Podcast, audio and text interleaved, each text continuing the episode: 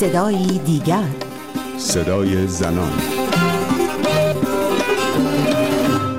روزنامه جوان نزدیک به سپاه پاسداران بعد از حضور پرتداد زنان بی به حجاب اجباری در اماکن عمومی نوشته یک زمانی سختگیری های بیش از اندازه و بیمورد درباره حجاب به خرج دادیم.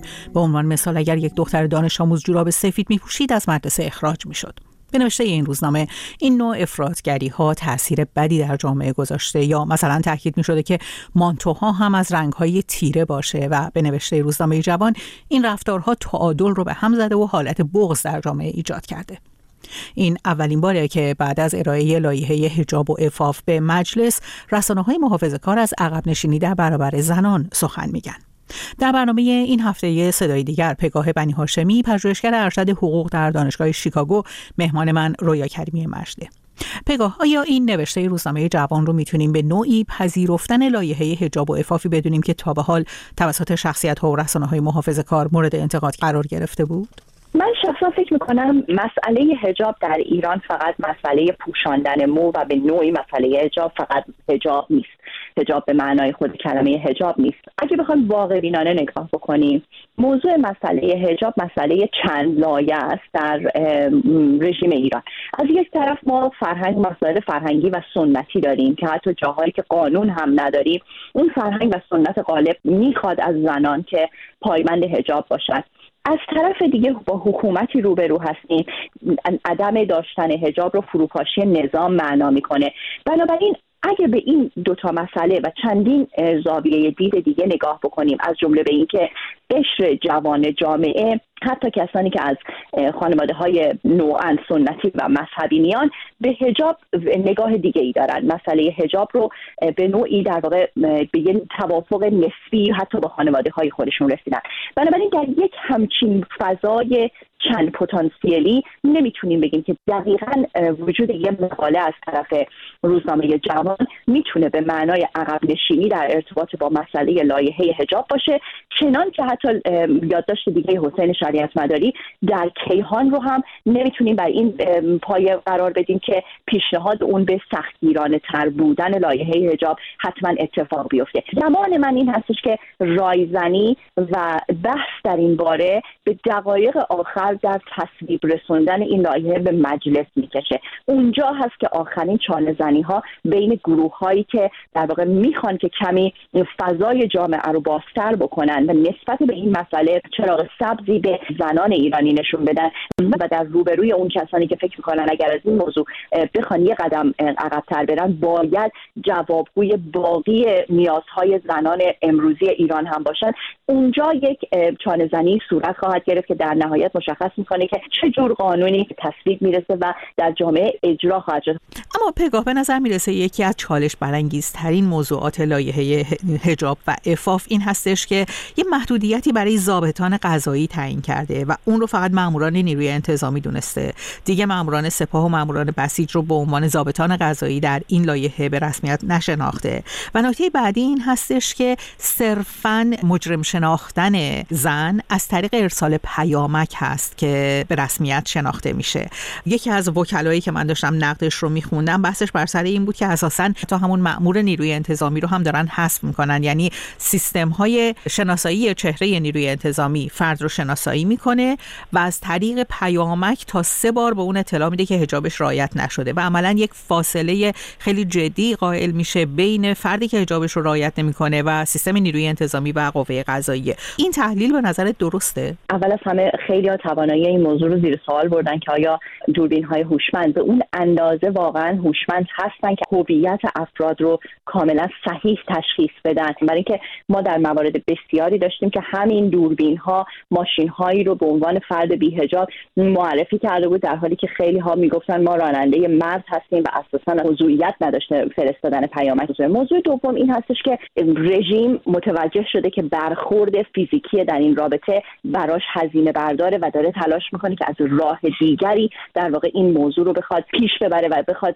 مسئله هجاب رو هم به نوعی بگه که دارم پیگیری می‌کنیم و داریم یه عده افراد رو در واقع آسی می‌کنیم یه عده افراد رو پیامک میفرستیم بعد احتمالا پیامک ها اشتباه میشه. افرادی میان میگن که این پیامک ها در واقع درست نیست ولی به هر حال این حیاهوی بحث بر سر حجاب زنده نگه داشته میشه. و از طرفی هم به جاش شاهد مثلا زد خوردی مانند مسئله محسا امینی و یا کشواکش هایی که در خیابون شاهد هستیم از طرف گشت ارشاد و مردم پیش نخواهد رفت. ولی این اساسا به نظر من که نمی‌تونه یک راه صحیح قانونی برای محکوم کردن یک فرد باشه. به لحاظ حقوقی اگر شما بخواید یک فردی رو مورد اتهام به صورت صحیح قرار بدید باید برای اون جرم انجام داده به جرم رو در پرانتز میگم چون بیهجابی ممکن از نظر خیلی اصلا دیگه جرم نباشه. برای اون جرم انجام داده مدرک کافی داشته باشید طریق ابلاغ کتبی صورت بگیره مشخصات و هویت فرد کاملا صحیح باشه و بعد به این ترتیب در واقع اولین پله های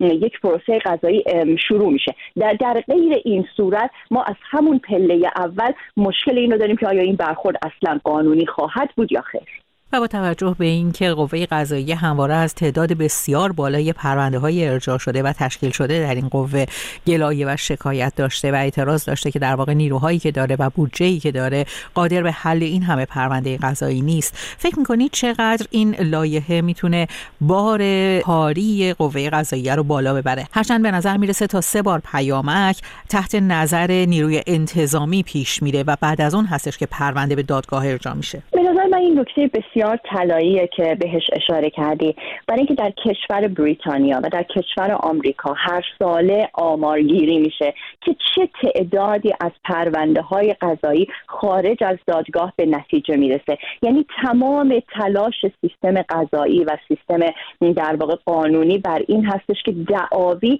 خارج از وقت دادگاه مورد رسیدگی قرار بگیره به صلح و سازش ختم بشه. برای اینکه وقت و هزینه قوه قضایی و سیستم قضایی برای مسائل پیش و پا افتاده گرفته نشه. باید این رو از قانونگذار ایران پرسید که چرا در شرایطی که همین الان هم راهروهای دادگاه ها وقت های دادگاه ها بسیار پره. از همین الان اگر شما بخواید یک دادخواستی رو ثبت برسونید ممکنه برای یک سال دیگه اولین نوبت دادگاهتون بشه. در یک همچین شرایطی واقعا آیا لزومی داره که بابت مسئله بیهجابی که یه مسئله فراگیر هم در جامعه امروز میشه به خصوص در شهرهای بزرگ و در کلان شهرها آیا لزومی داره که باز هم بار قوه قضایی و سیستم قضایی رو بیشتر از این در واقع زیاد بکنیم؟ اما پگاه. نکته که حسین شریعت مداری یادداشتش در روزنامه کیهان به اون اشاره می‌کنه پایین بودن رقم جریمه ای هست که برای به گفته او جرم بدهجابی در نظر گرفته شده. سوال اینه که آیا تعیین این رقم کارشناسی شده بوده؟ که اینطور که حسین شریعت مداری میگه که کارشناسی درستی نبوده و رقم خیلی پایینه و در حد اکثر اون دو میلیون تومنه. هر حال ما مسئله خسارت های مالی رو که در ایران داریم و چون در واقع ما قانون مدون داریم وقتی که قانون تعیین میشه خب رقم خسارت هم به اصطلاح صحبت ازش میشه و مدون میشه میاد بیرون. اما این مسئله چون از طرف دیگه تورم وحشتناکی که اقتصاد ایران در هم تنیده باعث میشه بعد از چند سال این مبالغ خسارت آنچنان به چشم نیاد.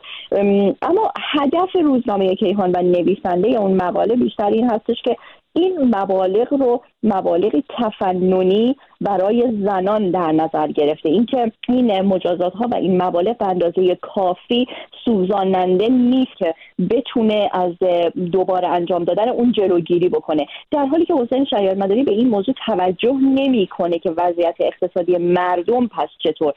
چرا باید اصلا این زنان به خاطر حق پوششی که یک حق حقوق بشریه حتی مبلغ زعم ایشون مبلغ اندکیه؟ برای اینکه امروزه می‌دونیم که زندگی کردن در یه مثلا یک شهری مثل تهران با هزاران هزینه حتی همین مبالغ تعیین شده در لایه هم به نظر نمی‌رسه که مبالغ ناچیزی باشه برای زنان. اما شاید اون چیزی که پشت پرده صحبت مقاله روزنامه کیهان پنهان مونده این هستش که این افراد خواستار مجازات های شدیدتر از تنها مسئله مجازات های نقدی هستن. اون چیزی که شاید شرم می‌کنن از اینکه به صورت بیپروا بخوان بیان بکنن که چرا سراغ مجازات های مانند شلاق نریم؟ چرا سراغ مجازات های مانند حبس نریم؟ چرا سراغ مسائلی مانند محرومیت های اجتماعی نریم؟ بنابراین پیش کشیدن مسئله جریمه نقدی به نظر من تنها بهانه برای مجازات های سنگین تر نیست و اونها خواستار مجازات های سختتر از این برای زنان هستند